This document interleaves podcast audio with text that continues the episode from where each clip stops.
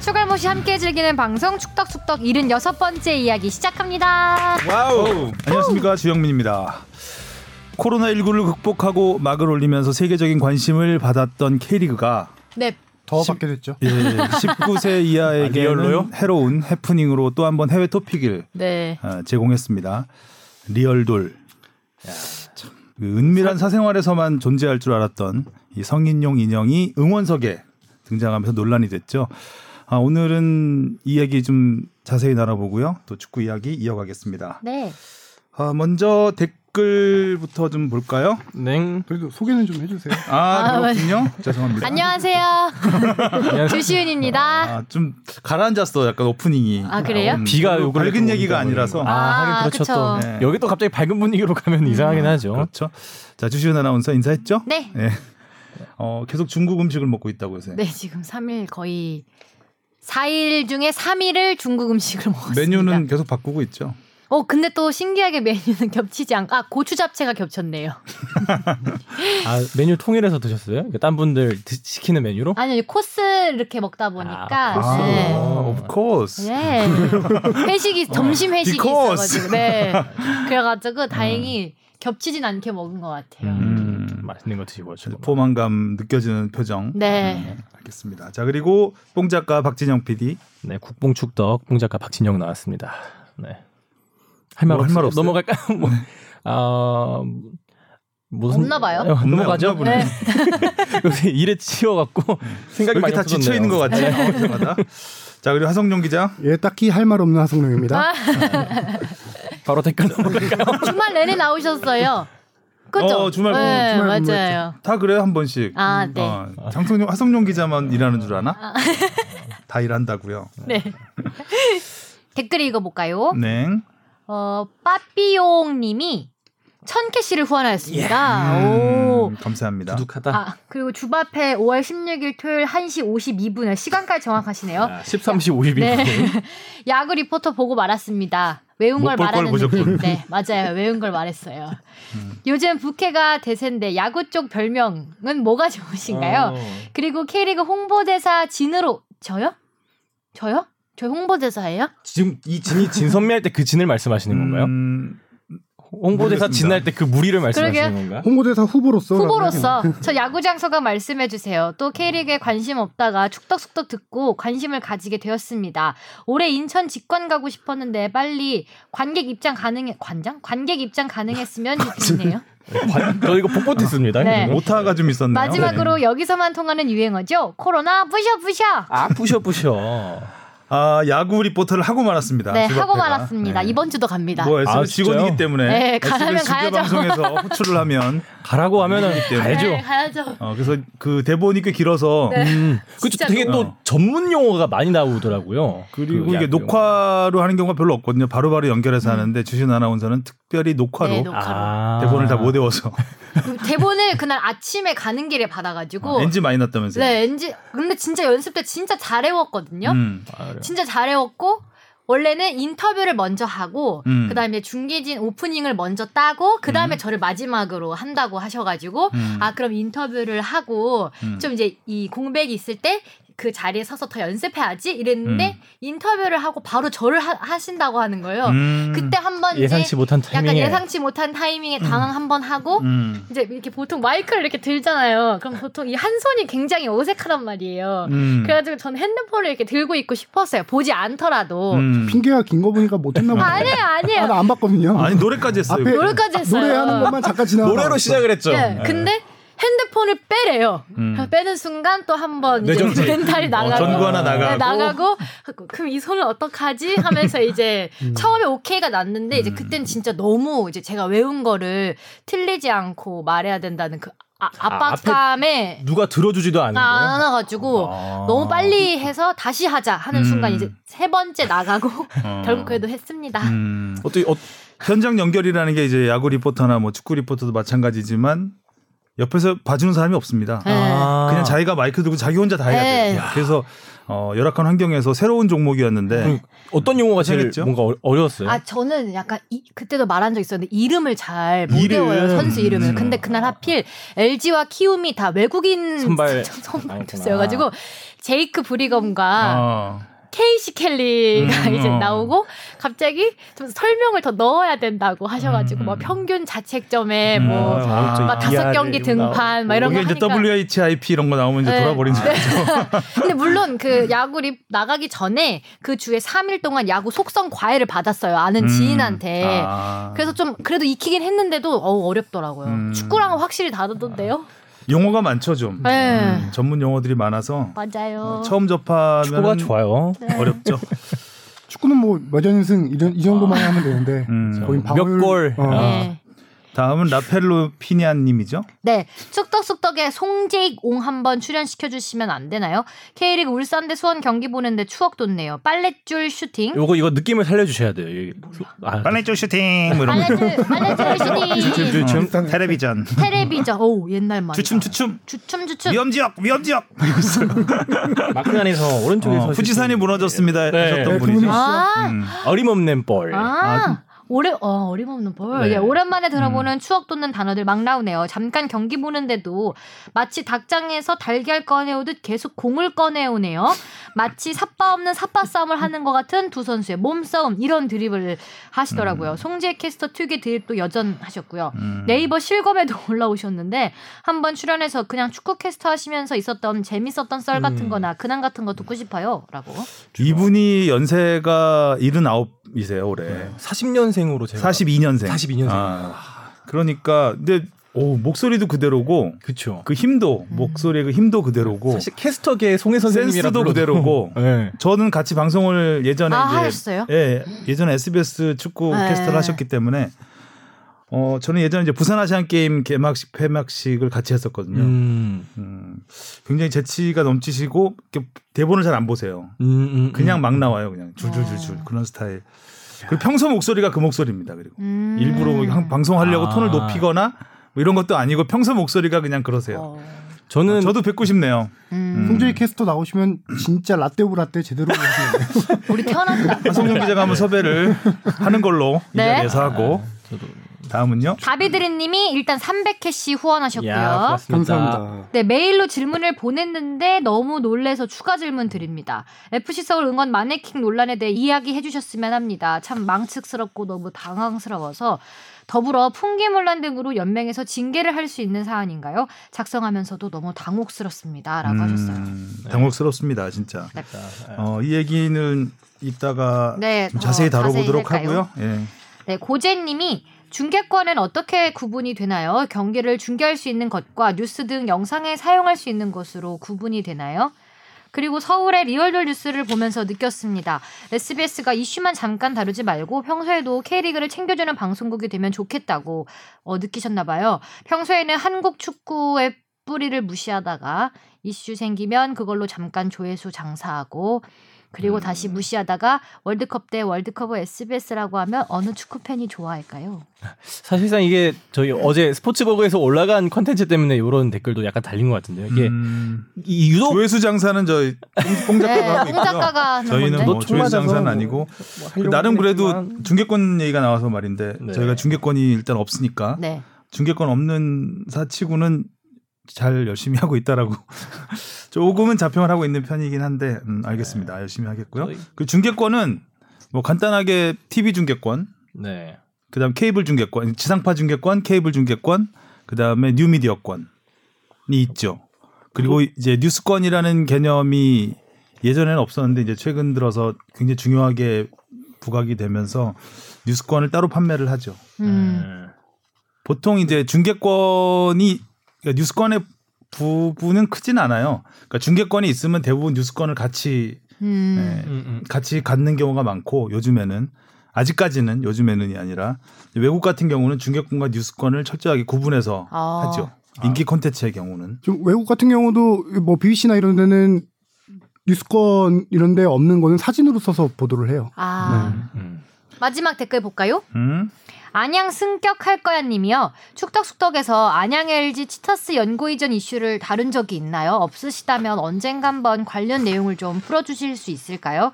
17년 FA컵 경기에서 안양이 서울을 만났을 땐 안양 응원진에서 홍염도 터트리고 하던데 얼마나 열받는 내용인지 FC 안양을 응원한 지 얼마 되지 않아서 당시 상황을 피부로 느끼지 못해 자세한 내용이 궁금합니다.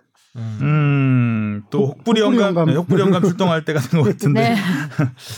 그 LG의 LG에서 이제 FC 서울로 되는 과정, 안양 LG에서 FC 서울로 되는 과정을 하려면 이제 역사부터 살펴를 봐야 될 텐데 어 럭키 금성 황소 축구단이었죠 처음에 어, 씨름단 아닙니다 황소 1983년에 창단을 했는데 창단 연고지는 충청도였습니다. 음. 원래 서울을 연고로 신청을 했는데 대한축구협회에서 충청도로 강제로 배정을 했죠. 어. 그래서 이제 어, 충청도에서 시작을 했습니다. 그리고 황소처럼 서울 이전을 밀어붙입니다. 그리고 결국 1989년 10월 서울로 연고지 이전 승인을 받습니다. 음. 1991년 모기업의 사명 변경과 함께 LG 치타스로 명칭과 마스코트가 모두 바뀝니다. 어, 적극적인 팬 서비스로 사랑을 받습니다. 서울 시민들한테. 이때 캐치프레이즈가 서울 사랑, 팬 사랑, LG 치타스. 어. 그러니까 서울에 대한 사랑이 묻어나는 애정이 굉장히 깊었던 팀이었죠. 음. 아, 그런데 우리나라가 2002년 2002 월드컵 유치 경쟁에 뛰어들면서 LG의 운명이 바뀝니다. 어, 서울에 이제 축구 전용 구장을 설치해야 되잖아요. 네. 건립해야 되잖아요. 월드컵을 유치하려면. 근데 이제 돈이 좀 문제가 되니까 서울 연고구단이 세 군데가 있으니 이 중에서 가라. 아니죠. 아니, 그러니까 가란데 서울에 축구장을 지어야 남을 수 있다. 아. 아. 세 구단한테 하고 통보를 합니다. 서울에 축구 전용구장을 지으면 한 팀만 잔류를 시켜주겠다. 그래 이게 이제 서울 공동화 정책이에요. 서울을 네. 비우겠다는 거죠. 음. 서울을 비우던지 아니면 축구 전용구장을 짓고 한 팀을 남기던지. 음. 근데 이때 당시 서울 연고했던 팀이 이제 LG, 유공, 그다음 일화 음. 했는데 유공과 일화는 순순히 떠납니다. 음. 미련 없이. 근데 LG는 처음에는 짓겠다 그 동의를 해요. 동의를 했다가 아무리 생각해봐도 이거는 엄청난 손해거든. 음. 그래서 다시 그 철회를 하고 떠나겠다가 됩니다. 이 떠나는 과정에서 안양에서 굉장히 전폭적인 지원을 약속을 합니다. 어, 축구 전용 구장을 안양에 지어주고 그 다음에 선수단 숙소와 훈련장 부지를 제공하겠다라는 음. 이제 엄청난 지원을 약속을 받고 안양으로 떠납니다. 음. 그리고 서- 서울과 안양은 가깝기 때문에 언제든지 다시 올 수 있을 거라는 음. 어, 뉘앙스. 예, 자신감을 가지고 떠납니다. 아. 어찌됐든 LG는 등 떠밀리듯이 서울을 떠났습니다. 안양에서 LG가 굉장한 성적을 냈죠. 당시 최용수 선수, 이영표 선수, 어. 뭐 야, 그렇죠. 당시 네. LG와 수원 삼성, 안양 LG와 수원 삼성은 뭐 거의 한국을 대표하는 음. 예, 팀으로 이제 아시아 무대에서도 굉장한 성과를 거뒀고요. 그러면서 이제 안양의 서포터즈인 레드치타스가 굉장히 그 멤버를 탄탄하게 구축하면서 열기를 띄웁니다. 음. 이 충성도가 뭐 그 또 수원과 약간 라이벌 관계가 있으면서 그 지지대 더비라고 하죠. 그렇죠.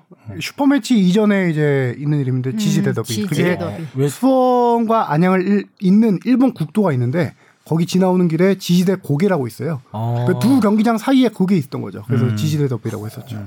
LG의 지와는 전혀 상관없다는 거예요. 음. 지지대는. 이렇게 안양 시민들의 뜨거운 사랑을 받던 안양 LG. 또 2002년 월드컵 이후에 다시 한번 운명이 바뀝니다. 이제는 이 상암 월드컵 구장이 지어졌잖아요. 네. 그거는 근데 나라에서- 서울에 팀이 안 없어. 음. 구장은 있는데 아. 서울 팀이 있어야 될 거 아니에요. 그쵸. 그래서 서울 연고팀을 창단을 추진합니다. 신생팀 창단을. 신생팀 창단을 추진하는데 서울시와 어, 대한축구협회 연맹 다 나서서 뭐 추진위원회까지 만들고 하는데 당시 막 대기업 섭외하고 했습니다. 막 음. KT, 금호그룹, 뭐 오. 한화 나는 대기업들한테 어, 많은 유인책을 썼죠. 그때 이제 이 돈이 좀 문제가 됐었는데 당시 서울 월드컵 경기장을 지으면서 대한축구협회가 250억 원을 냅니다. 어. 그, 나- 그 정부에다가 네. 조직위원회에다가 내는 거겠죠. 근데 그게 이제 왜냐하면 나중에 어차피 대한축구협회하고 연맹이 쓸 거니까 너희들도 돈을 내- 지원해라 해서 이제 지원하는 거예요. 근데 대한축구협회와 연맹은 250억 원을 나중에 서울로 들어오는 구단한테 받으면 된다라고 생각을 한 거죠. 아, 아. 이게 자리를 좀 어. 팔아주고. 아, 자리가 지금 우리가 먼저 내주고 네. 나중에 들어오는 팀한테 뭐 약간 서울 연고 이전 보증금 들어오겠지. 그런데 아무도 창단을 안 합니다. 아무도 창단을 안 해서 서울시에서 우리가 100억 원을 대주겠다. 그 250억 가운데 음, 음. 100억 원을 대주겠다. 그리고 대한축구협회 너네가 100억을 내라. 음. 그럼 들어오는 팀 50억만 내면 되는 거잖아요. 네. 이제 뭐 이런 엄청난 혜택까지 막그 지원책까지 나오고 했었어요. 네. 그런 와중에 결국 신생팀 창단이 불발이 됩니다. 음. 그리고 서울 연고 이전이 어, 2004년 1월에 어, 기존 구단이 서울로 올 수 있다라는 판단을 내립니다. 그 전까지는 무조건 신생팀이었거든요. 네. 그럼 기존에 어떤 팀이 오겠어요? 당연히 LG가 먼저 네. 손들겠죠. 어, 서울에 있었으니까. 그래서 그때 오려고 했던 팀들이 이제 LG 그리고 부산이었습니다. 음. 이두 도시가 신청을 해요. 그런데 여기서 참 애매한 일들이 계속해서 일어나요. 아. 외부에 알려지지 않은. 어. 이건 소문만 무성한 거기 때문에 네. 음, 어떤 일들이 있었냐면 그러니까 LG와 서울시의 미래설이 막 퍼지기 시작합니다. 그때. 미래? 예. 아, 조용한 곳에서 조용한. 곳에서 겉으로는 드러나지 않아요. 그러면서 부산이 연고 이전 신청을 하니까 당시 서울시장이었던 이명박 시장이 부산은 서울로 오지 않는 게 나을 것이다. 라고 공식적인 입장까지 발표해요. 음. 그러면서 LG를 지지한, 지지한다는 듯한 발언을 한 거죠. 그래서 당시의 기사들을 찾아보니까 음, 이게 뭐 제가 확인한 건 아니고요. 기사에서 보니까 당시 그 서울시장, 그러니까 이명박 시장의 형 이상득 네. 국회의원이죠. 이상득 국회의원의 딸이 LG가 며느리래요. 아. 이제 그런 소문이 어. 그러니까 확인한 건 아니니까 네. 뭐 그래서 LG와 서울시가 모종의 관계가 있다. 관계가 있다. 그리고 또 부산은 현대가잖아요. 그럼 대한축구협회 정몽준 당시 회장하고 연결이 되잖아요. 그래서 부산이 될 것이다. 아니면 이명박 시장이 밀어지는 LG가 될 것이다. 해서 막 음. 그때 거의 뭐 정치 싸움까지. 네, 약간 뭐 그런 물밑 접촉이 있긴 했었는데 결과적으로 당시 안양 LG 프런트에서 굉장한 언론 플레이들을 많이 하죠. 음. 음, 그래서 그러니까 서울시 발로 나온 기사를 LG에서는 거, 발음 조심하셔야겠네요. 어, 아 서울시에서 나온 기사를 놀랐어. 서울시에서는 뭐 LG로 가닥을 잡는다 이런 기사가 나오면 LG에서는 어 전혀 그런 거 없다. 아직 우리는 어떻게 될지 모른다 하면서 굉장히 음. 좀 숨죽이고 있는 상황에서 갑자기 LG로 급선회를 하게 되면서 이제 LG가 서울로 이- 이전을 하게 되는 겁니다. 음. 그러면서 이게 왜 LG 프런트에서 신경을 많이 썼냐면 그 아까 말했던 그 레드 치타스 에서 엄청난 반발이 있었고 음. 왜냐면 안양에서 굉장히 그 뜨거운 열기를 불어넣기 때문에 이거는 그러니까 4년 만에 가는 거거든요. 4년인가 5년 만에 갔는데 잠깐 있다가 장난치는 거냐, 아. 팬들 장난치는 갖고 노는 거냐, 뭐 이런 마음 들 수도 예, 이런. 여론이 굉장히 팽배해 있었고 음. 반면에 서울시에 축구단은 있어야 된다라는 음. 여론도 뭐 만만치 않았고 음. 그런 상황에서 팬들의 비난이 거셌지만 그래도 떠났죠. 아. 그뭐 여러 가지 이유를 댔습니다. 당시 뭐 한홍수 단장이 음뭐 도저히 수지가 맞지 않는다. 일단 가장 첫 번째 이유는 금전적으로 도저히 구단 운영이 아, 힘들다. 안양에 있으면. 아, 안양에 있으면 어. 힘들다라는 얘기를 했고 그 다음에 안양시에서 약속했던 그 아까 말씀드렸던 축구 전용 구장과 네. 뭐 선수단 숙소 뭐 이런 것들에 대한 약속이 지켜지지 않았다. 안, 왔- 아, 안, 줘, 음. 안 아, 해줬어요. 지지부진했군요. 네. 근데 그 이유가 뭐냐면 그 시장이 바뀌었어요. 가자마자 시장이 바뀌면서 그 당이 바뀌었는지는 모르겠는데 음. 시장이 바뀌면서 또 시장이 바뀌면 또 처음부터 그렇죠. 그쵸. 바뀌죠. 네. 바닥을 네. 시작을 했잖아요. 축구단에 있는 네. 어, 난 모르는 일이야 이래버리면 음. 할말 없는 거니까 아, 너네 잘하고 있잖아 우리가 안 도와줘도 뭐 이렇게 해버리면 할 말이 없는 상황이었기 때문에 나름 LG 입장에서도 음. 어, 이유 있는 입성이었다 음. 서울은 그렇죠. 라고 이제 얘기를 하고 있는 거고 팬들 입장에서는 그야말로 이제 페륜 팀인 거죠. 페리온 팀이라는 이제 낙인이 찍히는 거기서 그래서 그래서 그 다른 팀들이 이렇게 놀리는 거잖아요 지금 네. 서울 구단을 보면서 부패라고 부패라고 하고 아 근데 지금 또 놀림거리가 하나 더 생겨버렸어요. 그러게요. 네. 요새 어떡하지? 프런트 얘기가 자연- 많이 나오네요. 네, 자연스럽게 서울 이전과 함께 리얼돌로 이전을 해볼까요? 그, 그, 연고 이전 이후로 최대 사건이라고 하죠. 그렇죠. 아. FC 서울에겐 음, 네. 참 저희도 그거를 바- 방송하면서 저도 보고 어 저거는 마네킹이 아닌데? 저도 라는 생각은 했어요. 라이브로 저거 보셨어요? 왜, 왜 저러지 저- 이랬어 난. 그리고 그리고 그게 이제 저거 이상한데 이랬어 나. 영상 영상이 올라온 네. 걸 보니까 다시 한번 돌려보니까 어 이거 혹시 저도 의심을 하게 됐어요. 아, 왜냐하면 저 자- 지난해. 국정감사에서 그 이용주 의원이었죠. 네. 이용주 국회의원이 리얼돌을 가지고 나왔어요. 국- 국감장에. 아, 아, 그렇죠, 뭐- 그렇죠. 아. 어, 리얼돌이 이게 합법이 말이 되냐 뭐 이런 식으로 하면서 중단된다, 중단돼야 한다라고 하면서 이제 뭐 리얼돌 논란이 뜨거웠잖아요 작년에. 네. 그렇기 때문에 리얼돌을 저도 뭐 언론에서 많이 봤기 때문에 어 저거는 그냥 마네킹은 아니고 혹시 그거인 거 아니냐 했더니 아니나 다를까 뭐 댓글에서 쭉쭉 올라오더라고요 아주. 그래서 깜짝 놀랐어요. 저는 그걸 보면서 아 이거를 뉴스로 어떻게 다뤄야 되지? 굉장히 민감한 부분이잖아요, 사실. 그렇죠. 음. 근데 이제 FC 서울이 바로 사과를 했고, 어, 근데 근데 이거- 사과의 내용이 너무 허술했고, 그렇죠. 또 예. 또이 설치사의 그 행태, 네. 변명 이런 것들을 봤을 때, 어, 뭐 충분히 뉴스를 해야 된다라고 생각해서 저희도 뉴스를 했는데, 어, 이게 또 세계적인 이슈가 돼버렸습니다. 그러게 BBC에도 나가버렸다. BBC에 나갔으면 이거는 끝난 겁니다. 이건 해외 톱 yellow를 안 쓰는 어. BBC가 썼다라고 하면은 BBC는 yellow를 절대 안 음. 써요. 음. 심지어 얼마 전에 김정은 사망설이 있었잖아요. 그 네. CNN 발로 나왔는데 BBC. CNN 발로 나오니까 AP, 로이터 다 썼어요. 다 받았었죠. 웬만하면 다 썼어요. BBC에만 기사가 없어요. 근데 결국 BBC가 맞았죠.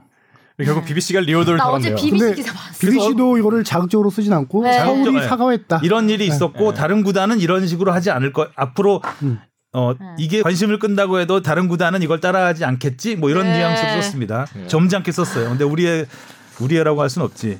그 yellow의 대표인 그 더선, 더선. 더선은 뭐 아주 세게 썼고요. 아유, 아예 그 아 이런 식으로 하지 될 제목에 거냐고요.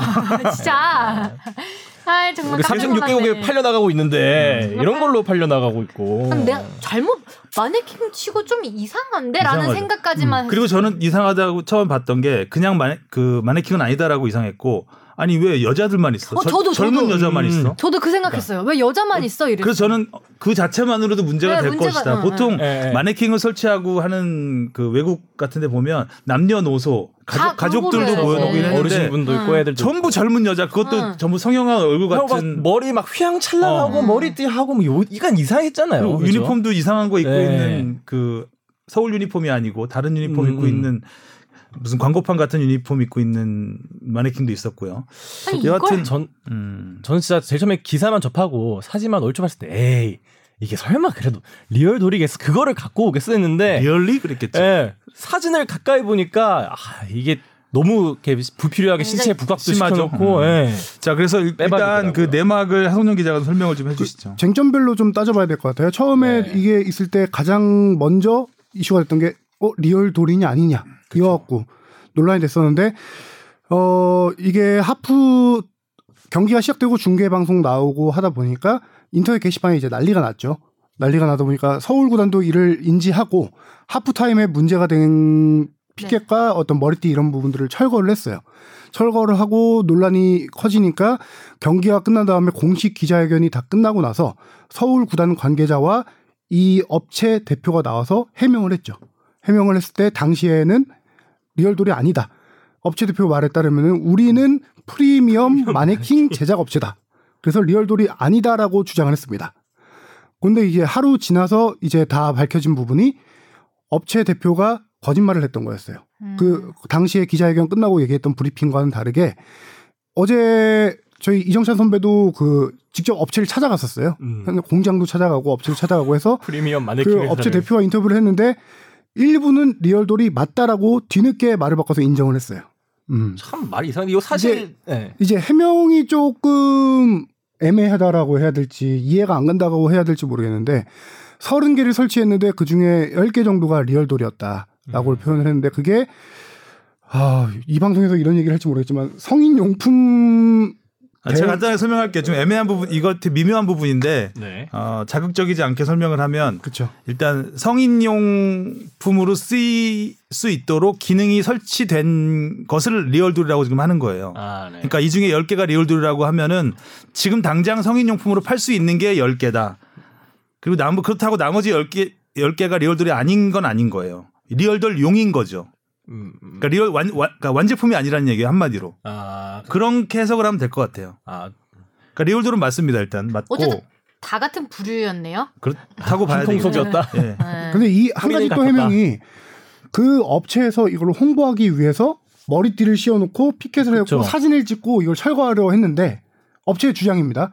철거하려 했는데 준비 시간이 너무 촉박하다 보니까 미처 그걸 철거하지 못했다라고 해명을 했어요. 아 철거라는 건 좀 경기 시작하기 전에 치우려고 했다는 말씀이신가요? 아니 그, 그쵸 경기 한창 시작하기 전에 피켓과 머리띠 이런 거를 그거를. 제거하려고 했죠. 머리띠랑 피켓만 홍보용으로 마네킹을 철거하는 게 아, 아니라 음, 네. 그때 홍보 문구가 쓰여진 그쵸. 유니- 옷을 네. 입고 있는 그 마네킹이 있었고 또 네. 머리에 머리띠. 머리- 머리띠 달콤 써 달콤이랑 있- 소로스. 네.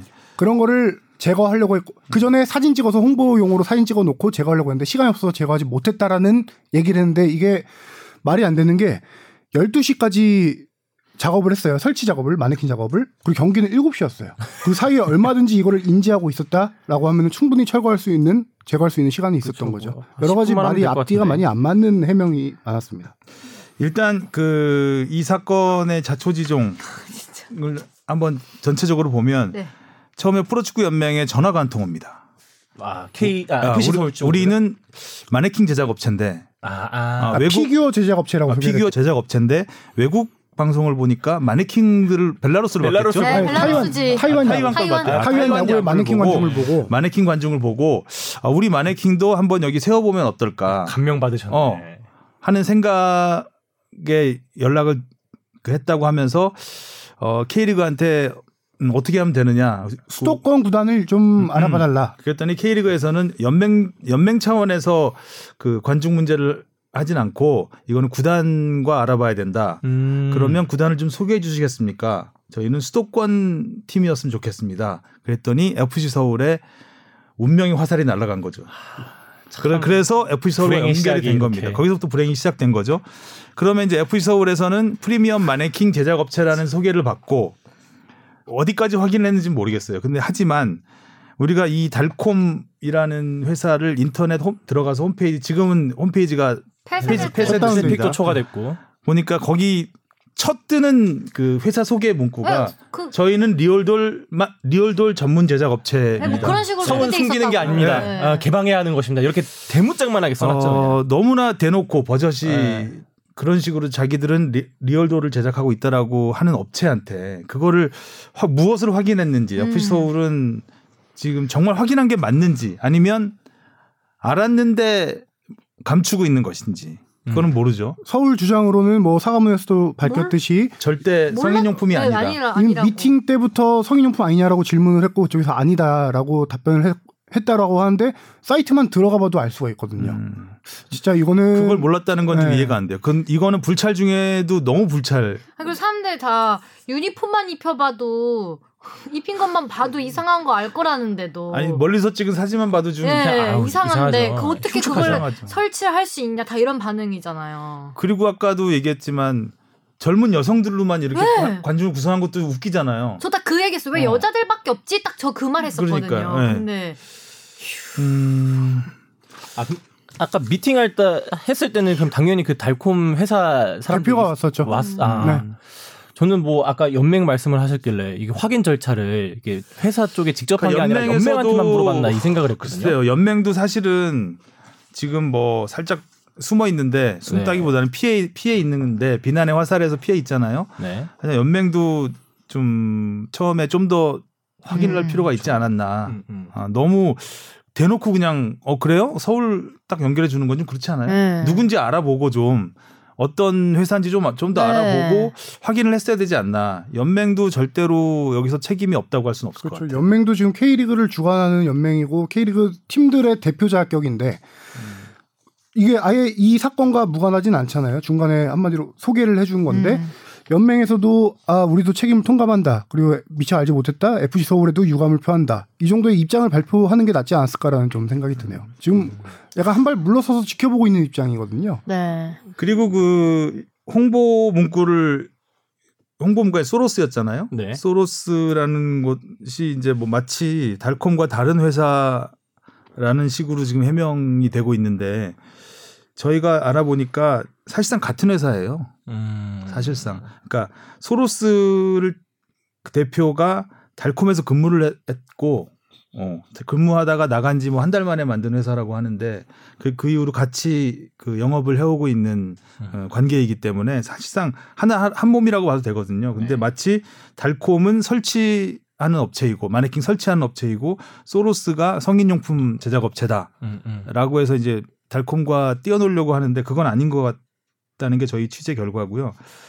음, 이렇게 되면 이제 K리그에서는 징계 를 어떻게 하- 하게 될까요? 네, 그렇죠. 연맹에서는 지금 상벌위원회가 있어요.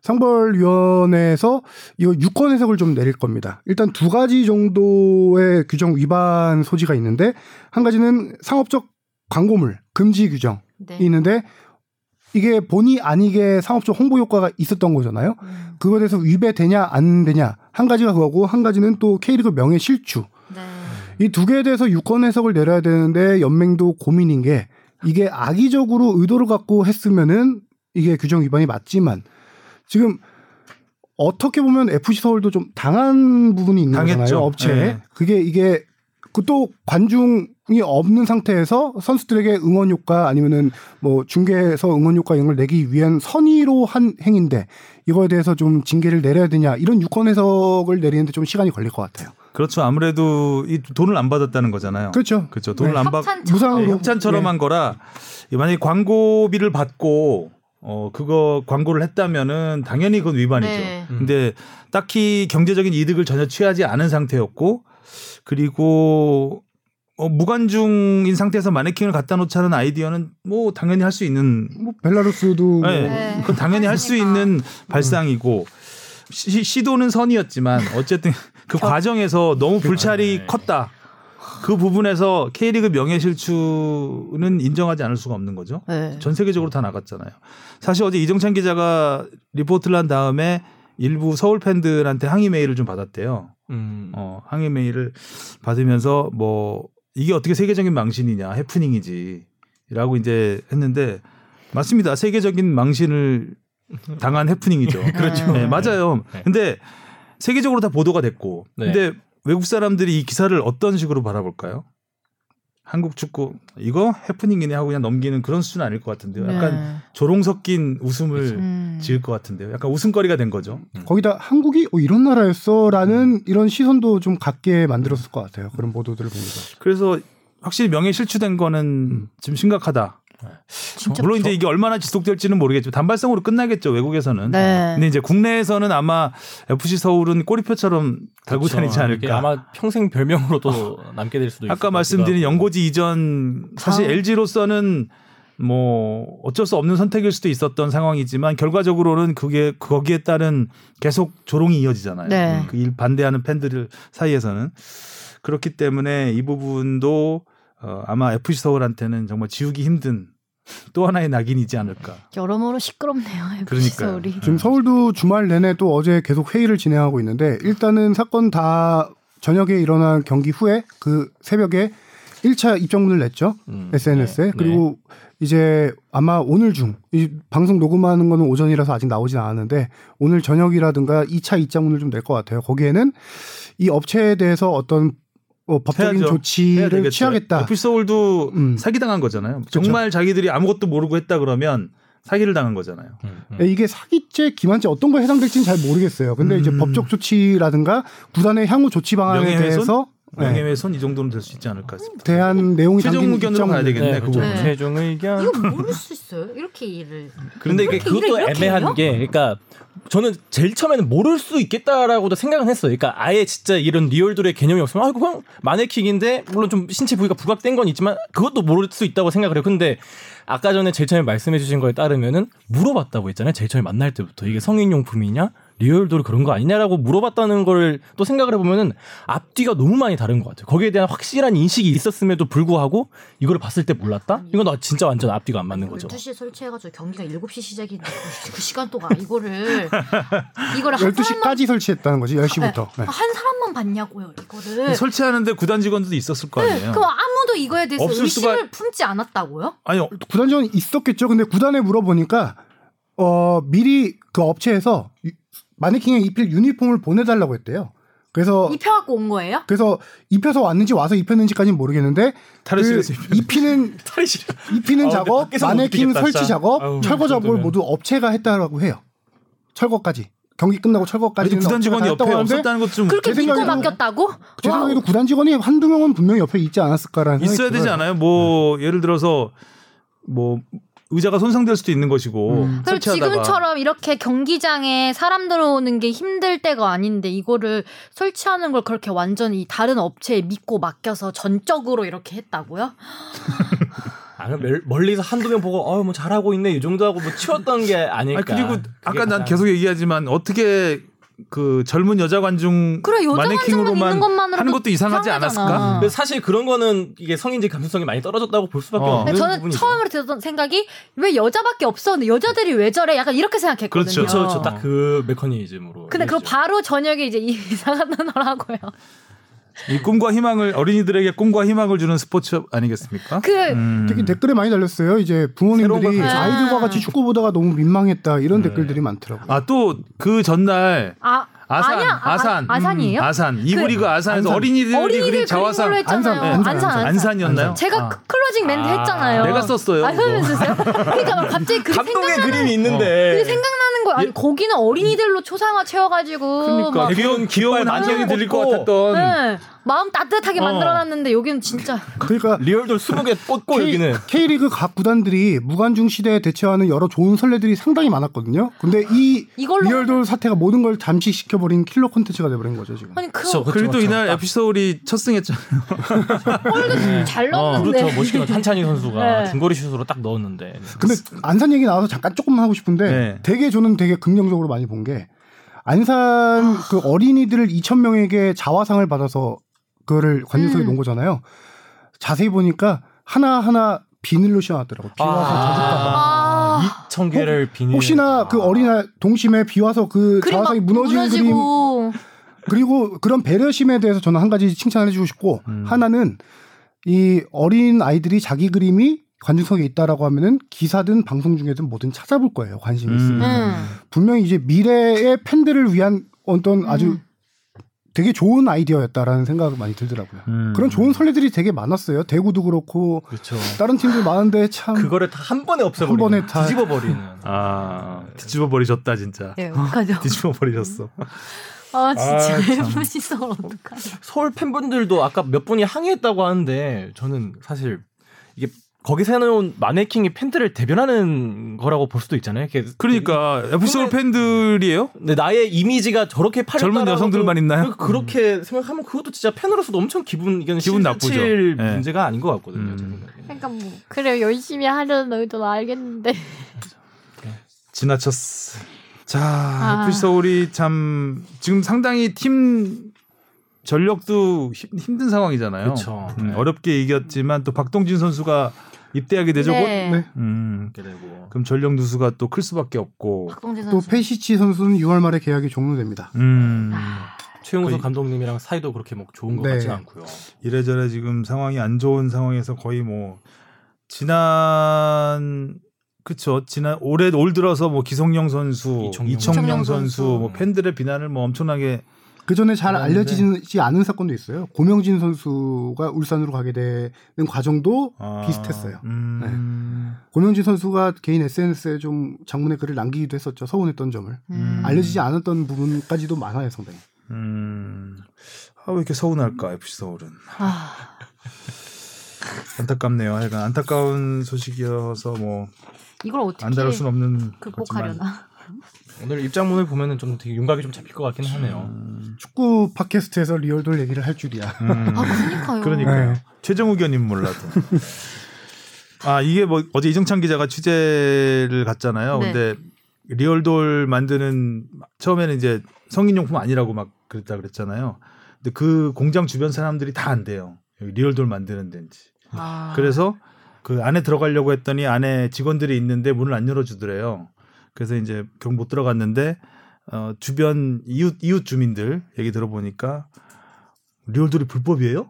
불법은 아니잖아요. 다 이제 그런 음. 그런 반응이래요. 음. 그러면서 좀 어느 정도는 이, 그 달콤이 리얼돌 만드는 회사라는 게 어느 정도는 다 알려진 그런 상황이 아니었나. 달콩 입장에서는 원하는 바를 이뤘을 수도 있겠네요. 그러니까 저희가 진짜. 이거 방송을 좀 마케팅을. 고민했던 이유는 노이즈 마케팅이 될까봐 그런 네. 거죠. 네. 자칫 이거 보고 또 이게 괜히 홍보될 수도 있다는 느낌? 음. 그러면 또 우리도 옐로우로 빠질 수 있다는 느낌? 음. 그런 우려?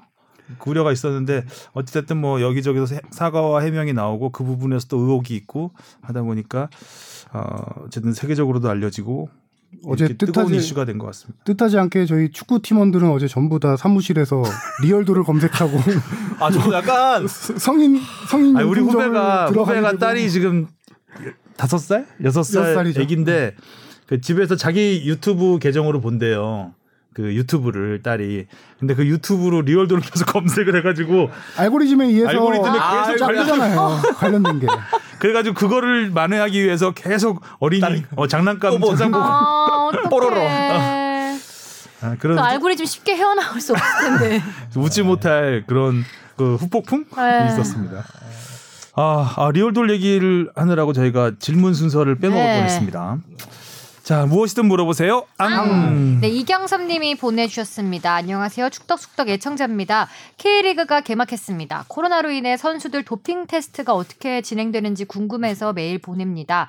유튜브와 팟빵에서 좋아요와 구독 많이 눌러주세요. 골룸 야구에 산다는 이기고 싶습니다. 네, 어 감사합니다. 사내 네. 좋아요 많이 들었어요, 근데. 네. 확실히 리그가 개막. 근데 야구에 산다에 졌어요. 아, 이- 저희 다 안 볼 것 같죠? 보고 있습니다. 네, 뭐 경쟁은 좋은 거니까요. 뭐 맞아요. 선의의 네. 경쟁은. 하여튼 뭐 축구, 야구 함께 잘 해보죠, 뭐. 음.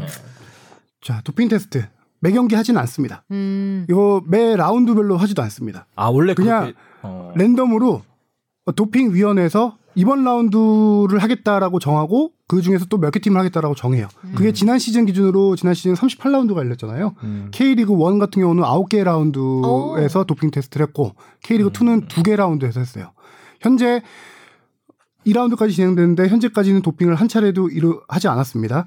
근데 이제 코로나 시대에 맞춰서 도핑 위원회가 그 실사를 한번 좀할 예정이에요. 앞으로 음. 도핑 테스트를 어떻게 해야 할지. 그래서 아직까지는 코로나 시대 도핑 어떻게 하는지에 대한 가이드라인 같은 건 나오진 않았어요. 음. 제가 뭐한 달에 한 번 하는 꼴이네요. 대충 계산을 해보니까. 네, 다음 질문이요. 이재현 님입니다. 저번에 팟빵에 직접 후원을 하고 질문을 덜 보내서 패널분들을 덜 괴롭혀야겠다고 썼었는데 질문을 보내라는 답변을 주셔서 오랜만에 모아두었던 질문을 보냅니다. 첫 번째 질문입니다. 어, 오프라인 계약을 언제 하냐고 사회가 집중할 때 K리그 유스팀을 포함한 학원 축구팀들은 현재 어떤 상황인지 궁금합니다. 코로나 상황에 의해서 대회가 많이 취소가 되었을 것 같은데 계약도 못한 현재 모여서 훈련할 수 있는지 고3 축구 선수들의 향후 대학 입시와 프로 입단 등의 진로 문제에 현재 어떤 어려움을 겪고 있는지 궁금합니다. 음, 좋은 질문이네요. 네. 네. 그 3월 달이 가장 좀 코로나 19가 우리나라에 네. 저 확산이 심했던 음. 시기잖아요. 그 당시 대한축구협회가 이제 각 시도협회 아니면 학교 이런 데다 공문을 보낸 게 연습은 최대한 자제하라는 권고를 보냈고요. 타팀과의 연습 경기는 금지를 시켰습니다. 음, 그래서 현재까지는 그게 유지되고 있어요. 그래서 팀 자율에 따라서 연습을 연습 경기는 현재 못 하고 있지만 연습은 하고 있는 팀도 있고 못 하고 있는 팀도 있는데 어 제가 주변에 좀 알아본 바로는 아예 지금까지도 연습을 안 하고 있는 팀들이 꽤 많더라고요. 어, 음. 그리고 이게 언제 이제 시작되냐라는 건데 초중고 리그 개- 리그가 열려요. 초중고 리그가 열리잖아요. 그 시도협회에서 판단을 하는데 권고 사항을 내린 게 어, 교육부에서 공문을 내렸습니다. 거기에서 고등부는 6월 10일 이후부터 음, 그다음에 초중부는 6월 22일 이후 리그를 재개하라고 권고를 했고 그거를 다시 대한축구협회가 좀 더 일정을 조율해서 초중은 6월 27일 이후 고등은 6월 13일 이후 시도협회 판단하에 리그를 재개해라라고 지금 그런 지침을 내린 상황입니다. 음. 빨리 해야 될 거예요. 네. 왜냐하면 운동부 같은 경우는 그 거의 1학기 때까지 그렇죠. 네. 성적으로 다 끊거든요. 아. 음, 그렇기 때문에 특히 고등학교 1학년이 제일 중요하죠. 어떻게 보면. 특히 고등학생들이 이제 대학 입시해야 될 경우 3, 4월 봄 대회 결과가 서- 반영이 많이 돼요. 그 아. 몇 위까지 입상한 팀 성적 이런 게 중요하거든요. 근데 지금 그게 3, 4월 대회가 아무것도 없잖아요. 그래서 대한축구협회에서 일단은 요거에 대한 가이드라인도 조금 짜고 있는데 아직 외부로 공개할 단계는 아니라고 하지만 음. 7, 8월 중에 대회를 정상적으로 좀 개최해서 반영할 수 있는 방안을 좀 검토하고 있다고 합니다. 음. 네, 이재현 씨 두 번째 질문이요. 네, 얼마 전 이승호 선수와 황의조 선수가 조기 축구를 하는 유튜브 영상이 올라와 흥미로웠습니다. 이렇게 이벤트성으로 하는 조기 축구가 아닌 실제로 은퇴 후에 조기 축구를 즐겨 하는 경우가 있나요? 또한 사회인 야구에선 선출의 경우 출전 제한 등의 조건이 있는데 조기 축구 대회 등에서도 그러한 규정이 있는지 궁금합니다. 이게 약간 애매한 게 조기축구라는 게 진짜 야구처럼 사회인 리그로 하는 건지 아니면 동호인들이 그냥 한팀 한 팀 만나서 주말마다 한 번씩 하는 건지에 대한 좀 애매함이 있는데 실제로 은퇴 후에 선수들이 조기축구 하는 선수들이 꽤 됩니다. 어. 제가 아는 것만 해도 인천 부평고 출신 선수들이 모여서 또 하는 조기축구 같은 게 있어요. 음. 예전에 뭐 김정우 선수, 음. 최태욱 선수 이런 선수들이 모여서 하는 조기축구에 하는 걸 제가 본 적이 있거든요. 그 팀 만나면 완전 깨지겠네요. 그렇죠. 그런 것도 있고 이 리그까진 모르겠는데 대한축구협회에서 주관하는 전국 대회, 동호인 축구 대회 같은 게 있어요. 음. 거기에는 선수들이 출전할 수 있습니다.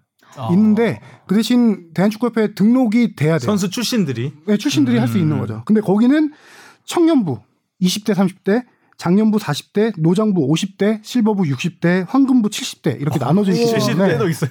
예. 역시 축구야. 그건 취재갈 만하게. 선수 경력 여부는 무관하게 어. 이 나이대별로 출전할 수 있어요. 근데 야구랑은 조금 다른 게 뭐냐면은 야구는 나이로 제한을 나누는 게 아니고 그 레벨 중졸이냐 실력에 따- 고졸이냐 아니요 실력에 따라서 1부 리그, 2부 리그, 3부 리그 나누거든요 사회인 야구. 사회인 그렇죠. 어. 네. 그 사회인 야구 같은 경우는 3부 리그는 음. 만 45세 이상 선수 출신 1 명, 음. 2부 리그는 2 명, 뭐 이런 식으로 리그에 따라서 투수 투수의 경우죠 그거는. 네, 투수의 경우. 투수의 음. 경우 타자는 그 나무 배트로 쳐야 돼요. 타자는 나이 제한은 없는 그 어린 어린 그 선수도 선출도 출전할 수 있는데 나무 배트로 쳐야 되고 어. 투수는 45세 이상. 원래 40세였는데 지난해까지 40세였거든요. 근데 그래서 저희 SBS 동호인 야구팀에 이제 그 외부 인사 코치가 하나 있는데 선출이에요. 아 그분을 두산 베어즈 출신이거든요. 투수 출신인데 아, 올해 40이 됐는데 그 제한이 45세로 올라가가지고 올해 올해만 몇 년째 기다리다가 5년을 더 기다려야 야 되니까. 40만 되라 40만 되라 이러고 있었는데 45세로 아, 갑자기 어떡해. 이제 나가면 커트라인이 다- 올라가가지고 또 못 던지는 상황이. 아, 공 한 번 던지기 힘드네요. 음, 그렇군요. 음, 그렇습니다. 자 세 번째 이재현님이 거의 프로 질문러예요. 네. 거의. 모아서 질문을. 모- 세 개를 모아서 보내주셨는데 세 번째 거 보겠습니다. 코로나로 전 세계 경제가 위축됐는데 이로 인해 이적 시장 물가가 내려갈 가능성이 있는 걸까요? 그렇다면 이번에 이적을 포기하는 선수들도 나올 수 있는지, 특히 해외에서 활약하는 한국인 선수들에게도 해당할 수 있는지 궁금합니다. 네, 그렇죠. 어렵죠. 구단들이 재정난이 심하면서 이전보다는 그렇게 돈을 많이 써서 선수들을 영입할 수 없는 케이스가 된 것 같아요. 그렇죠. 제가 며칠 전에 이재성 선수가 독일 이부 리그 재개 1호 축포를 터뜨렸잖아요. 그러고 나서 바로 화상 인터뷰, 랜선 인터뷰를 했는데 이재성 선수 이적설이 최근에 좀 많이 나오기도 해서 대놓고 물어봤어요. 그렇죠. big club 오퍼 있냐 했더니 현재까지는 없다라고 답변을 했는데 직접 얘기하더라고요. 지금 선수들도 구단들이 재정난 코로나로 인해서 재정난인 걸 알고 있기 때문에 이적이 정말 쉽지 않은 상황이다라고 음. 이렇게 얘기를 하더라고요. 음, 쉽지 않을 거예요. 네, 전 세계가 다 그렇겠죠. 뭐. 음. 그렇죠. 질문을 세 가지 보내시면서 후원도 같이 해주셨는데 얼마나 모였는지 한번 알려달라고 하셔서 음, 얼마 모였어요? 83,900원 모였습니다. 음, 와우. 와. 근데 그때 아마 박동진 선수의 그 에, 큰큰 소만 오만, 오만 원, 5만, 오만 캐시. 5만 캐시. 저희 회장님이 한번 들렸다 네. 오셔갖고 파케 만수루님. 얼마까지 모이나 계속 모아보죠 뭐. 네. 이걸 여러분. 쓰기는 좀 아까운 것 같고, 음. 그죠? 일단 한 또 83, 83,900원이니까 아, 음. 좀 자릿수로 한번 바꿔보고 싶긴 하네요. 음, 네. 그러니까요. 많이 사랑해 주세요. 네.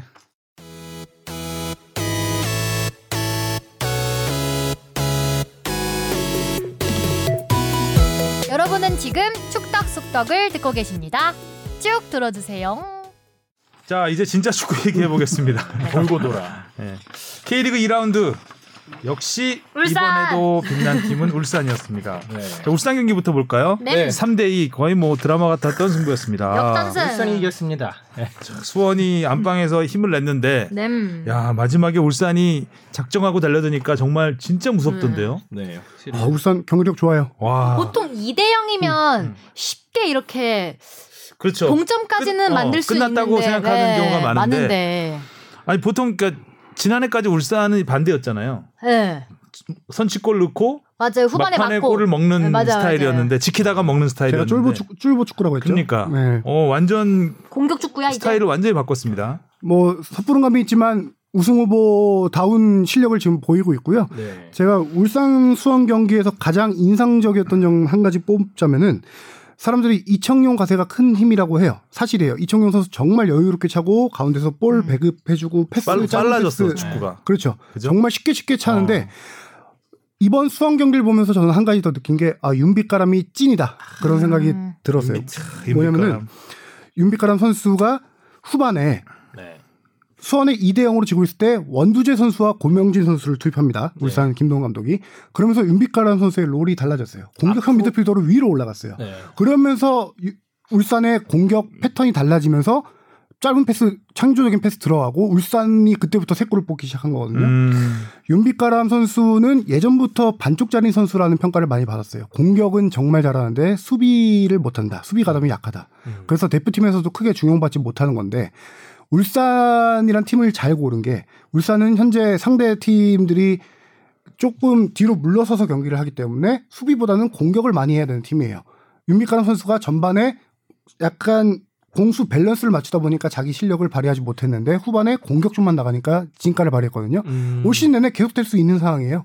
음. 이게 윤빛가람 선수가 팀을 정말 잘 골랐고 울산도 같이 시너지. 이청용 선수도 있으니까 시너지 효과를 내고 있다. 음. 아주 그러니까 경기력 정말 중심으로 좋았어요. 정말 이게 팀이 네. 정말 짜임새 있게 빨리 돌아가는 네. 느낌. 또 저는- 주니오 선수도 그쵸. 더 좋아졌어요. 역시 주니오 킹니오. 어, 어. 음. 저도 이번 경기 보면서 골무원 주니오 선수가 참 이 움직임이 많이 돋보였는데 일단 이번 두 경기 연속 두 골씩. 넣으면서 지금 네 골 넣었고 이번 경기에서는 이제 그런 어, 앞에서 플레이해 주는 것도 플레이해 주는 거지만 뭐 이선과 연계해 주는 움직임 어, 그리고 패스. 수비 감담도 엄청 많이 잘하고. 많이 뛰더라고요. 그래서 어, 지난 시즌과 비교해도 한 번 더 업그레이드한 맞아요. 모습이 아닌가. 어, 뭔가 그러니까 지난해, 지지난해에도 뭐 득점 3위, 2위 했잖아요. 올 시즌에는 뭐 거의 득점왕 삼수생이죠. 예, 네. 득점왕을 충분히 노려볼 만 하고 현재까지는 가장 돋보이는 골잡이인 것 같고 지난해까지는 뭐라 그럴까요? 약간 피지컬이 좋잖아요, 일단. 피지컬과 위치 선정 네, 위치 선정 그런 면에서 좀 골을 쉽게 쉽게 넣는다라는 음. 느낌이 들었는데 이번 시즌에는 자기가 만들어 넣는다는 어. 느낌. 첫 번째 골은 진짜 음. 단독 거의 드리블을 하다가 오른발로. 제껴놓고 어. 골을 넣었었죠. 어, 그 패스도 이청용이 맞아요. 넣어줬었죠. 맞아요, 맞아요. 네. 유기적인 움직임. 근데 웃긴 거는 지난 시즌 후반기에 울산이 주니오를 팔려고 했었다는 사실. 결과적으로 보면 지금 주니오가 참 잘하고 있으니까. 음, 그 주, 주니어를 왜 팔려고 그랬죠? 마음에 안 당시 들어요. 이제 나이도 있고 아. 30대 이제 초중반 정도 아. 가고 있고 그 당시에 계약 기간이 주니어가 1년 아니다 이제. 네, 그렇죠. 이제 약간 주니어가 사이에 있다. 아. 딴 팀한테 주니오 이렇게 계약 기간 1년 남은 상황에서 중국에 거액을 받고 팔 수 있는 마지막 기회다라는 판단이었던 거죠. 아, 아. 그렇지. 몸값이 예, 그렇군요. 그런 면도 있긴 하겠네요. 울산 입장에서는 일단 그렇죠. 수원은, 그렇습니다. 수원. 수원은 어떻게 보셨어요? 수원은 안타깝죠. 수원. 저는 헨리는 정말 좋은 선수. 음. 오랜만에 걸출한 외국인 수비수가 188cm 들어왔다. 캐나다 출신. 예. 키 엄청 좋아하시더라고요. 공중볼 잘 따내고 대인마크 좋고, 어, 이 선수가 공중볼 오는 거 다 따내더라고요. 그렇죠. 음, 그래서 근데 헨리 빼고는 크게 볼 게 없었다. 음, 그렇죠. 수원의 문제는 1차전과 마찬가지인 거죠. 예, 음. 간단하게 1, 만 보였던 경기. 그렇죠. 음. 한 가지 선수들의 winning mentality가 많이 없어졌다라는 생각이 들어요. 옛날 명문 수원의 음. 느낌이 선수들 자체적으로 이제 느껴지지 않고요. 음. 한 가지는 타가트의 존재 여부인데 수원은 타가트를 지난 시즌에 팔려고 했습니다. 후반기부터 타가트가 지난 시 그쵸. 득점왕을 차지했지만 네. 하락세였어요. 수원이 제가 볼 때는 타가트 선수의 한계를 그때 봤어요. 그리고 해외 팔려고 했는데 잔류 당했어요. 타가트 선수가 안 팔렸어요. 안 팔려서. 네. 아, 타가트가 이적할 거에 대비해서 영입한 선수가 크르피치 선수거든요. 아. 지금 울산전에 타가트가 벤치에 앉고 크르피치를 선발로 내세웠다는 건 상당히 큰 의미가 있다고 보는데 물론 울산이란 팀을 상대하려면은 단순한 축구로 상대를 해야 돼서 약간 높이로 간 것도 있는데 네. 타가트가 제 생각에는 앞으로도 선발로 많이 못 뛸 가능성도 꽤 높다. 음. 근데 어차피 잔류를 당했으면은 꾸준히 출전시켜서 폼을 올리는 게 낫지 않을까요? 근데 이제 타가트 선수가 수원에서 골 결정력이 좋은 선수예요. 이 선수는 네. 다른 장점보다 패스 들어온 걸 골로 만들 수 있는 결정력이 좋은 선수라고 했잖아요. 네. 근데 그게 지난 시즌 후반기부터 떨어지면 이 선수의 활용도는 크게 떨어지는 거죠. 음, 팀 플레이도 크게 도움이 안 되고 골 결정력 하나만 믿고 있는 선수인데 음, 당장 폼이 올라올 때까지 기다려주기가 힘든 실정이다. 음. 폼 잡다가는 망한다. 네, 올 경기도 시즌- 몇개 없잖아요. 그렇죠. 그렇죠. 올 시즌 경기 수원이 ACL도 줄어들고. 2패 지금 리그 2패 4경기에서도 뭐 전패했거든요. 전패네요. 아, 그렇네요. 수원이. 하위 레벨 좀 낮은 팀, 낮은 수준의 팀을 상대로 이길 수 있을지 모르겠지만 뭐 이 경기에서 아깝게 지긴 했는데 울산, 전북, 수원 big club들을 이기기에는 너무 어려운 수원이 전력이다. 수원을 이길 수는 없겠죠. 그렇죠. 예. 이 경기에서 울산한테 이렇게 세 골을 그냥 내리내주기 너무 아쉽네요. 예. 그러니까 음. 골 내주는 선수 수원 입장에서는 멋있었잖아요. 네. 어, 근데 뭐 세 골 다 먹을 수밖에 없는 상황이었던 것 같고. 고승범 선수는 원더골이었죠. 음. 어, 제대로 딱히 뭐 있어야죠. 수원에 큰 실책이 있었던 건 아니었잖아요. 세골 어, 먹으면서. 그두 번째 두 번째 골이 먹으면서 게 이제. 가슴 트래핑을 골키퍼에게 네, 내주려고 잘못해가지고. 했던 걸 김인성 선수가 음. 빠른 발로 낚아친 거죠. 세 번째 골도 이게 알고 보니 뭐 굴절이라고 네, 하더라고요. 굴절이었어요. 그것도 좀 아쉬웠고. 그렇습니다. 그리고 울산과 이제 항상 경쟁을 해야 되는 우리 전북은 또 한 골 차로 그냥 어쨌든 이겼습니다. 제가 이때 1대1 그 페널티킥 그 호물로가 성공하는 아, 걸 보고 어. 이제 활류스를 하러 어, 어, 갔는데 갔다 오니까 갔다 오니까 이렇게 돼 있더라고요 어. 또. 그때 주바페가 왔을 때 이 홍 저 호물로 네, PK 차려고- 선언됐을 때. 네, 선언됐을 아. 때. 전북은 답답해요, 저는. 이 쫄보의 기세가 그쪽으로 갔나요? 이 팀의 문제는 저는 선수 구성이 있다고 봅니다. 아, 선수 구성이 맞지 않다 보니까 롱볼을 하고 있어요, 지금. 음. 이 팀이. 야, 근데 지난 시즌에. 그러니까 지난 시즌에도 이 팀은 문선민 로페즈가 있어서 그나마 측면 공격이 좀 됐음에도 이 팀의 큰 핵심은 롱볼이었어요. 음. 모라이스 감독의 네. 전술이. 근데 올 시즌에 쿠니모토, 김보경, 이승기 우리나라 K리그에서 가장 테크니션 3명을 이선 자원에 모아놓고도 안 바뀌었어요. 롱볼을 그대로 유지하고 있어요. 이게 왜 그럴까 생각을 해봤는데 맨날 우리가 얘기하는 그 측면 crack, crack들, 윙어들 로페즈 문선민 빠져나가고 지금 거의 전문 윙어는 한교원 선수 한 명밖에 안 남았거든요. 그 측면을 활용하기 힘든 데다가 최전방 공격수 구성을 보면은 장신 공격수 조규성, 음. 그다음에 이동구, 이동국. 또 벨트비크 셋 다 전형적인 타깃형 공격수예요. 등지는 플레이를 하는 선수들이에요. 음. 이 등지는 플레이 선수들을 하다 보면 선수들이 가장 쉽게 쉽게 할 수 있는 게 롱볼로 찔러주는 음. 거거든요. 올려주고. 이 팀 선수 구성이 이렇다 보니까 그 축구를 지금 할 수밖에 없는 상황이에요. 그래서 가장 의문인 게 김승대 선수 같은 선수가 있어요. 음. line breaking. 왜, 왜 팔았냐고 왜 보냈냐고. 제가 딱 그 얘기하려고 지금 김승대 어. 선수 이렇게 이름 써놨거든요. 지난주에도 이 얘기했잖아요. 네, 맞아요. 전북이 김승대를 왜 보냈는지 모르겠다고. 거기 가 잘하고 쿠니모토, 이승기, 김보경 그렇게 패스 잘 찔러주는 선수들이 있을 때 제일 잘 살릴 수 있는 서- 유형의 선수가 김승대. 그러니까 그렇죠. 참 이해가 안 가는. 그. 영입을 하는 거 보면은 이게 뭔가 팀 컬러나 큰 그림을 그린다기보다는 그냥 음. 어이 선수 좀 괜찮은 것 같다. 어 그러면 일단 사놓고 볼까 이게 약간 뭐 모아두는 느낌? 이거 근데 정작 모아놓고 활용을 제대로 뭐. 못하니까. 그리고 이거는 이제 사람들이 어떻게 볼지 모르겠지만 제 개인적인 생각인데 전북의 가장 큰 이유 중에 하나라고 하는 것도 신영민 선수, 수비형 미드필더 신영민 선수의 부재인데 신영민 선수가 되게 큰 역할을 해줬어요. 수비가 진짜 제 김남일 선수만큼 진공 청소기를 해줬던 선수거든요. 전북의 특징 김진수, 이용 양쪽 풀백들이 공격 가담이 많은 팀이에요. 음. 그럼 중앙 수비 두 명이서 버틸 수가 없어서 그걸 신영민 선수가 내려와서 같이 버텨줬거든요. 음. 근데 지금 그 자리에 손준호 선수가 쓰고 있는데 이 선수는 수비가 그렇게 뛰어난 선수가 아닙니다. 공격력은 괜찮은데 킥기 좋고. 양쪽 측면이 올라가기에는 수비가 불안한 거예요. 음. 그러니까 측면이 자연스럽게 윙어도 없는 데다가 풀백 공격 가담도 약해지고 지금 전 선수 구성으로 인한 총체적인 좀 난국이지 않을까. 음. 2연승을 했지만 네. 전북 불안합니다. 그렇죠. 이것도 극장골로. 이긴 거잖아요. 음. 지난 경기도 1라운드도 이제 마지막 거의 마지막에 골 넣었고 이동국 선수가 음. 그렇게 겨우 이겼었는데. 반면에 부산은 또 첫 승에 실패를 했고요. 아. 그리고 또 우리 상주의 문선민 네, 오 60m 드리블. 60부터 조깅. 네, 조깅. 흥민이 말고 뒤도 돌아보는 그 선민이. 여유? 야 강원이 올인했거든요. 근데 또 강원이 이 경기에는 또 잘 못했네요. 지난번 경기 그렇게 기회는 잘했는데. 꽤 많이 있었어요. 기회는 그렇죠. 있었는데 상주가 영리하게 축구를 했고 음. 문선민 선수가 역시 빠르더라고요. 네. 문선민 얘기해 보면 문선민 좀 저는 얕잡아 보지 않았나? 뒤에 뒤를 그렇게 비워놓고 네, 하고 있으면 어떡해. 라인을 그냥 거의 하나로 다저 끌어올려 버렸잖아요. 하프 라인 위로 위로 다 올라가서. 끌어올려 버리니까 거기서 툭 쳐가지고 뒤로 빠지니까 뭐 쫓아올 재간이 없죠. 저 재밌었던 게 조깅골이라고 저도 기사 썼는데 되게 길었잖아요. 그 몰고 가는 시간. 긴 시간 동안 생각을 많이 했어요. 과연 골키퍼 앞에서 접을까 안 접을까.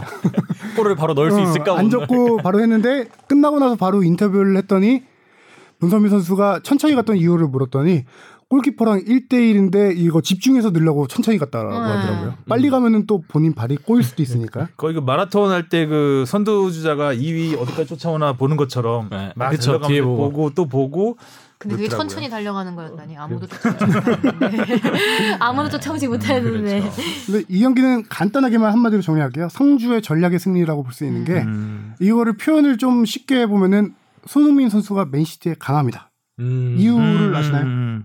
맨시티가 끌어올리니까 그런 거 그렇죠. 아니에요? 맨시티는 음. 2선과 뭐 1선, 따- 뭐 3선까지 많이 끌어올리는 팀이에요. 음. 앞으로 많이 끌어올리는 만큼 뒷공간이, 뒷공간이 많이 비는데 비지. 그렇게 어, 뒷공간을 파고들 역습에 강한 선수들이 많은 음. 팀이 맨시 이제 손흥민 선수가 그래서 맨시티에서 강한 거거든요. 이번에 강원은 상주가 전략을 쓴 게 2선과 3선을 아주 촘촘하게 해서 중앙 하프라인부터 압박을 강하게 했어요. 음. 수비 라인은 조금 뒤로 내리면서 강원이 장기가 패스 플레이잖아요. 점 중원에서의 음. 패스 플레이인데 그게 막히다 보니까 강원이 결과적으로 라인을 끌어올리게 됐고 그거를 발이 빠른 첫골 넣은 선수 병장 강상우 강- 병장. 음. 강상우 병장 음. 강상우 병장이 이또 세레머니 집요하게 파고들었고 손가락 네 개로 자기 병장이라고 아. 했죠. 네, 넋줄이다잉. 그다음에 문선민 선수의 골이 다 가장 대표적인 케이스라고 네. 볼수 있는 거죠. 음, 그 상주 전략의 승리였다고 봅니다. 참, 김병수 감독 거의 막 울기 직전이더라고요 표정이. 네. 그럼에도 저는 강원 축구 높게 평가합니다. 이번 음. 경기 강원 잘했어요. 선제골이 안 나와서 그렇게 전략적으로 좀 안 좋았던 경기지. 뭐 아니, 경기는 것도 항상. 강원다웠어요. 근데 네. 안 풀렸죠 좀. 상주가 잘 막았고 또 역습을 잘했고 상주 입장에서는 지금 뭐 오세훈, 전세진 이런 네. 어린 선수들이 교통사고 후유증으로 지금. 나올 수 없는 상황인데 엔트리가 16명이에요 지금. 네. 음. 22세 이하 선수를 나오지 못하면서 두 명의 엔트리 빠지게 됐죠. 음. 근데 어려운 상황에서 첫 네. 승을 일단 홈에서 거뒀으니 음, 문선민 선수가 이제 첫 골을 신고했고 앞으로도 뭐 음, 상주 축구가 재미있을 것 같습니다. 또 그 어린 선수들 돌아오고 나면 더 탄탄해지겠죠. 그리고 대구 개막전 네. 포항이 개막전에서 굉장히 아주 화끈한 경기를 해서. 어, 네. 포항의 무난한 승리가 예상이 음. 된 부분도 있었는데 대구가 어, 물론 이제 포항이 선제골을 넣었지만 대구도 에드가가 음, 헤더로 이제 쫓아가는 에드가가, 골을 예. 넣어주면서 어, 저는 네. 좀 뭐라 해야 되지? 음. 대구가 결국 이제 자- 지난 시즌은 잘했던 게 빠른 역습, 막 10초 안에 이제 상대방 라인 끝까지 올라가는 빠르지. 그런 거였는데 이제 지난 시즌에 그런 대구의 공격을 봐서 그런지 약간 조금이라도 내려오는 수비를 만나면 힘들어하고 또 그 와중에 이 핵심 포인트인 세징야 세징야? 선수가 조금 폼이 안 풀리면은 너무나도 고전하는 게 많이 느껴지는 것 같더라고요. 음. 이번 경기도 그랬었던 것 같고요. 대구 경기 보면 역시 핵심은 세징야죠. 지난 근데 제가 약간 두 경기 보면서 의문을 든게이 선수가 나이가 한 살 먹으면서 경기력이 떨어진 건가 컨디션 저하인가 아직 판단 유보 상태예요. 음. 근데 지난 경기에는 인천 마하지 선수 아유. 어, 끝까지 쫓아갈 기세로. 당했고 이번에는 포항 최영준과 오닐 선수가 이제 더블로 번갈아가면서 막으면서 막혔는데 그러니까 집중 타겟이 되니까 아무래도 제 생각에는 경기 감각이 아직 올라오지 않았다라고 보고 있는데 이유 중에 하나는 대구는 다른 팀과 비교해서 저기 코로나 그 직격탄을 맞은 직격탄을 맞은 도시라 연습 경기를 한 경기도 못 하고 실전을 임했어요. 실전 감각이 없죠. 조금 이 대구 팀은 올라오는데 걸릴 것 같아요 시간이. 음. 그래서 저는 뭐 세징야도 그렇게 좀 보고 있고 그럼에도 대구 팀 조직력은 저는 지난 시즌 못지않게 괜찮다라고 봐요. 음. 큰 전력 손실은 뭐 골키퍼 조현 선수 정도인데 음. 나머지 선수 워낙 에드가는 정말 좋은 선수고 음. 대안도 후반에 나와서 나름 네네, 그쵸, 대안이- 활약은 하고 있어요. 네. 골은 아직 못 넣었는데 그렇죠. 일단 슈팅도 과감하게 날리고 곧 터질 것 같다는 생각이 좀 듭니다. 대안도. 한번 물고만 터지면은 음. 대안도 생각보다 괜찮다. 음. 그리고 이 경기 핵심 중에 하나는 대구 수비수 정태욱 선수였는데요. 지금 K리그 최장신 수비수예요. 네. 194 정도였는데 포항의 일류첸코가 헤딩이 진짜 잘하는 선수예요. 음. 근데 정태욱 선수가 거의 헤딩 싸움, 제공권 싸움에서 많이 이겼어요. 음. 맞습니다. 그래서 포항 공격을 좀 많이 막아준 것도 있지만, 음. 근데 저는 이 경기 대구보다는 포항을 좀 많이 칭찬해주고 싶은데 포항이 경기력이 훨씬 괜찮습니다. 음. 저는 다크호스 중에 좀 충분히 어, 올라갈 만한? 그 우승권이라기보다 충분히 ACL 노릴 수 있는 건까지 갈수 오. 있다라고 보는 게 음. 일류첸코, 팔로세비치, 팔라시오스까지 선수 외국인 선수 구성이 정말 좋아요. 이거 잘 외웠네. 발발. 헷갈리는데. 응. 특히 팔라시오스랑 팔라- 팔로세비치. 팔로 팔로시오스 막 이렇게. 근데 포항이라는 팀이 외국인으로 크게 재미 많이 못 본 팀이었어요. 그쵸. 근데 원래 지난 여름에 영입한 두 선수가 일류첸코와 어, 어. 팔로세비치였거든요. 음. 비하인드 얘기를 조금 들어봤더니 구단에서 외국인 선수 스카우트 정책을 좀 바꿨어요. 어... 그 전에는 그냥 선수 이게 돈에 맞춰서 음. 데려왔는데 구단에서 외국인 선수 영입에 돈 쓸 만큼 써라. 단 책임제다. 스카우트들에게 선언을 했어요. 아. 외국인 선수 실패하면은 그거에 대한 책임은 스카우트 팀 니네가 져라. 단 음. 성공하면은 인센티브를 주겠다라고 선언해서 오. 실질적으로 지난 시즌에 팔로세비치 일류첸코를 일류첸코 데려온 스카우트 팀이 인센티브를 받았다고 해요. 음. 오. 아 근데 좀 쏠쏠하네요. 무서운데요. 약간 야, 니네가 데려갈 때 책임도 니네가 져. 그러니까요. 아무래도 왜- 실패 확률이 높으니까요. 높죠. 네. 높고 뭐 잘 외국에서 잘한다고 해서 네, 한국에서 여기서 잘한다는 보장도, 보장도 없고, 없고. 네. 그리고 한 번 삐끗하면 이게 실력은 네. 뭐한 6개월 정도면은 다 확인할 수 있잖아요. 그러면 힘들잖아. 실패하면 그래서 저는 올 시즌 포항 전력을 지난 시즌보다 더 좋게 보는 이유 중에 하나가 지난 시즌은 완델손 중심의 팀이었어요. 음, 완델손 완델손은 잘했죠. 측면에서 중앙으로 파고드는 스타일이어서 오히려 일류첸코 팔로세비치와 조금 동선이 겹치는 면이 있었어요. 음. 근데 올 시즌에는 완델손이 나가면서 팔로세비치가 가운데서 음. 많은 이제 playmaking도 해주고 공격을 전개하거든요. 네. 일류첸코와 호흡이 잘 맞아요. 음. 그래서 중앙 플레이가 잘 되면서 두 선수가 올 시즌 지난 시즌보다 더 활약할 거라고 기대됩니다. 음. 아니, 포항도 괜찮아요. 네. 1라운드 때 아주 인상적이었고 음. 뭐 2라운드는 뭐 비기긴 했지만 그래도 안정적인 전력을 보여준 것 같습니다. 네. 그리고 이제 서울은 광주를 1대 0으로 이겼고요. 이 광주, 부산 승격 팀들이 참 힘들어요. 그렇죠. 네, 아직은 두팀 다 승리 뭐 음. 무승부도 못 해갖고 네. 승점 좀 0점인데. 그 이브리그 때 전력을 그대로 갖고 와서 그럴까요? 광주 일단은 전력 박진석 감독이 옷은 갈아입었더라고요.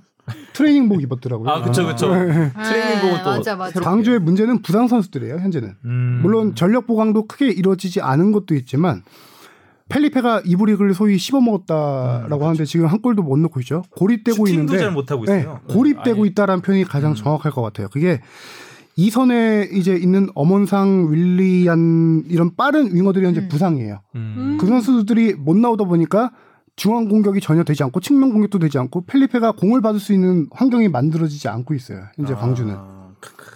아, 그 2부 리그에서는 뭐 펠리페 하나가 통했을지 모르겠지만 1부 리그 차이가 있으니까 펠리페도 뭐 수준 차를 좀 느끼고 있겠죠. 음. 광주는 뭐 그런 상황이고 뭐가 쉽지 않아. 부산도 어렵고 아, 부산은 지금 조덕재 감독 스타일이 원래 수원 FC 시절부터 공격 앞으로 스타일이에요. 조덕재 감독 음. 스타일이. 음. 그 부산도 지금 근데 부산은 조금 1부 리그 두 경기만 봤을 때 색깔을 잃어버린 것 같은 느낌? 왜냐면은 부산이 1부 리그 올라오면서 주된 선수들을 보강한 게 수비수였어요. 음. 저기 강민수 선수, 울산에 음. 있던 강민수 선수, 음. 또 윤석영 김동우, 유- 네. 윤석영 음. 수비수를 보강하다 보니까 약간 부산이 지금 수비 지향적인 팀이 됐어요. 그러니까 아, 이게 이게 수비를 하는 팀, 공격을 하는 팀 사이에서 약간 색깔을 못 찾고 있는 음. 약간 시행착오를 좀 겪어야 겪고. 되는 시기라고 생각이 들어요. 네. 음. 근데 그럼에도 공격은 빠른 선수들 뭐 이동준 선수를 앞에 오른쪽 측면 공격 페널티킥도 얻어내고 했었죠. 네.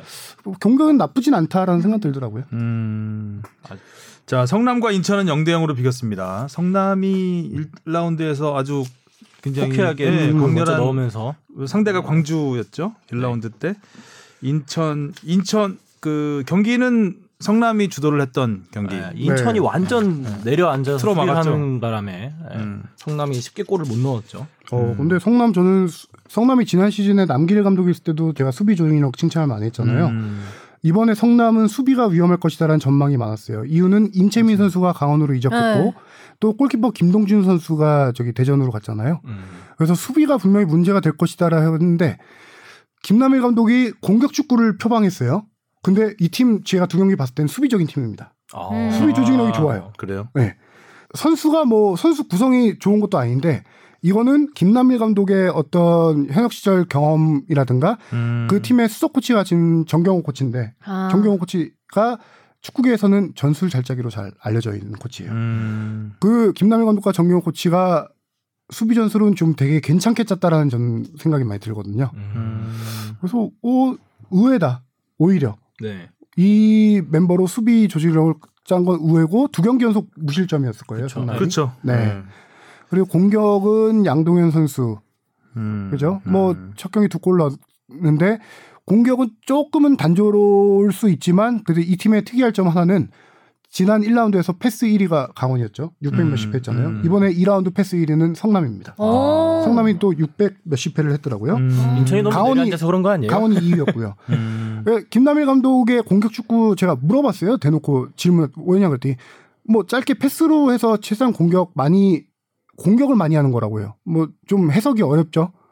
근데 일단은 김남일 감독이 의도한 대로 중원에서부터 패스 플레이는 잘 이루어지고 있는데 음. 골이 안 나와서 문제였던 거죠 이 경기는. 이거 참 의외로 사실 김남일 감독님 제일 처음에 이제 부임한다 했을 때 걱정하는 사람들이 좀 많았잖아요. 이게 처음 감독하는 건데 음. K리그 이제 1부 리그에서 하는 팀이었고 그런 우려가 많았고 또 성남이라는 팀 자체도 그렇게 스쿼드가 탄탄한 아니니까. 팀이 아니어서 뭐 강등 후보 1순위가 아니냐 이런 말도 많았었는데 생각보다 너무 잘해주고 계셔갖고 물론 이제 두 경기밖에 안 지나고 네. 맞붙은 팀이 뭐 광주랑 인천이라서 그런 것도 있긴 하겠지만 예, 나름 이제 잘하고 감독이. 베테랑을 잘 쓰는 것 같아요. 골키퍼 김영강 선수 비롯해서 공격수 양동현, 전북에서 데려온 임선영 선수. 음. 어, 음. 지금 괜찮게 베테랑들을 활용해서 팀을 꾸려 나가고 있는 것 같아요. 음. 아니, 뭐 시작부터 아주 강한 인상을 보여주고 있습니다. 자 이렇게 해서 2라운드 6경기 살펴봤고요. 네. 아, 이번 주말 라인업을 좀 보죠. 매치업을 어, 포항과 서울 네. 금요일. 재밌겠네요. 음, 포항, 재밌겠다. 포항 개막전. 네. 어, 서울 입장에서는 좀 분위기가 상당히. 어, 중요한 경기겠죠. 잘해야죠. 네. 공격진을 또 어떻게 꾸려올지도 궁금하네요. 경기 결과가 기대되네. 응원, 응원진도 좀 구- 구- 궁금하고. 박동진 선수가 이 경기가 마지막일 거예요 입대. 네. 아 맞아요. 아. 이 경기일 거예요. 네. 음. 지난 경기가 홈 마지막 경기였어요. 음. 그리고 수원과 인천, 겨- 강원, 성남. 어, 이 경기 재밌겠네요. 강원 네. 대 성남. 어, 어. 패스의 축구. 그러니까요. 네. 또 패스 1, 2위가 패스, 지금 어, 맞붙네요. 1, 2라운드 패스 네. 1위 팀끼리 붙는 아주 재밌을 것 같습니다. 그리고 상주와 상주. 광주. 뭐 의미 하나씩 부여볼까요? 뭐 상무 연고지 네. 전- 이전 팀과 아, 현 그러네요. 팀. 아. 상무 더비. 주주 주주 대결. 네. 네. 큐즈 갖다 붙이기. 다 전북과 대구. 대구, 오. 어. 요건 뭐 없을까요? 어, 전북과 어, 대구. 팬 많은 팀. 네. 음. 그렇죠. 팬 많은 팀의 울산과 경기. 부산, 산산.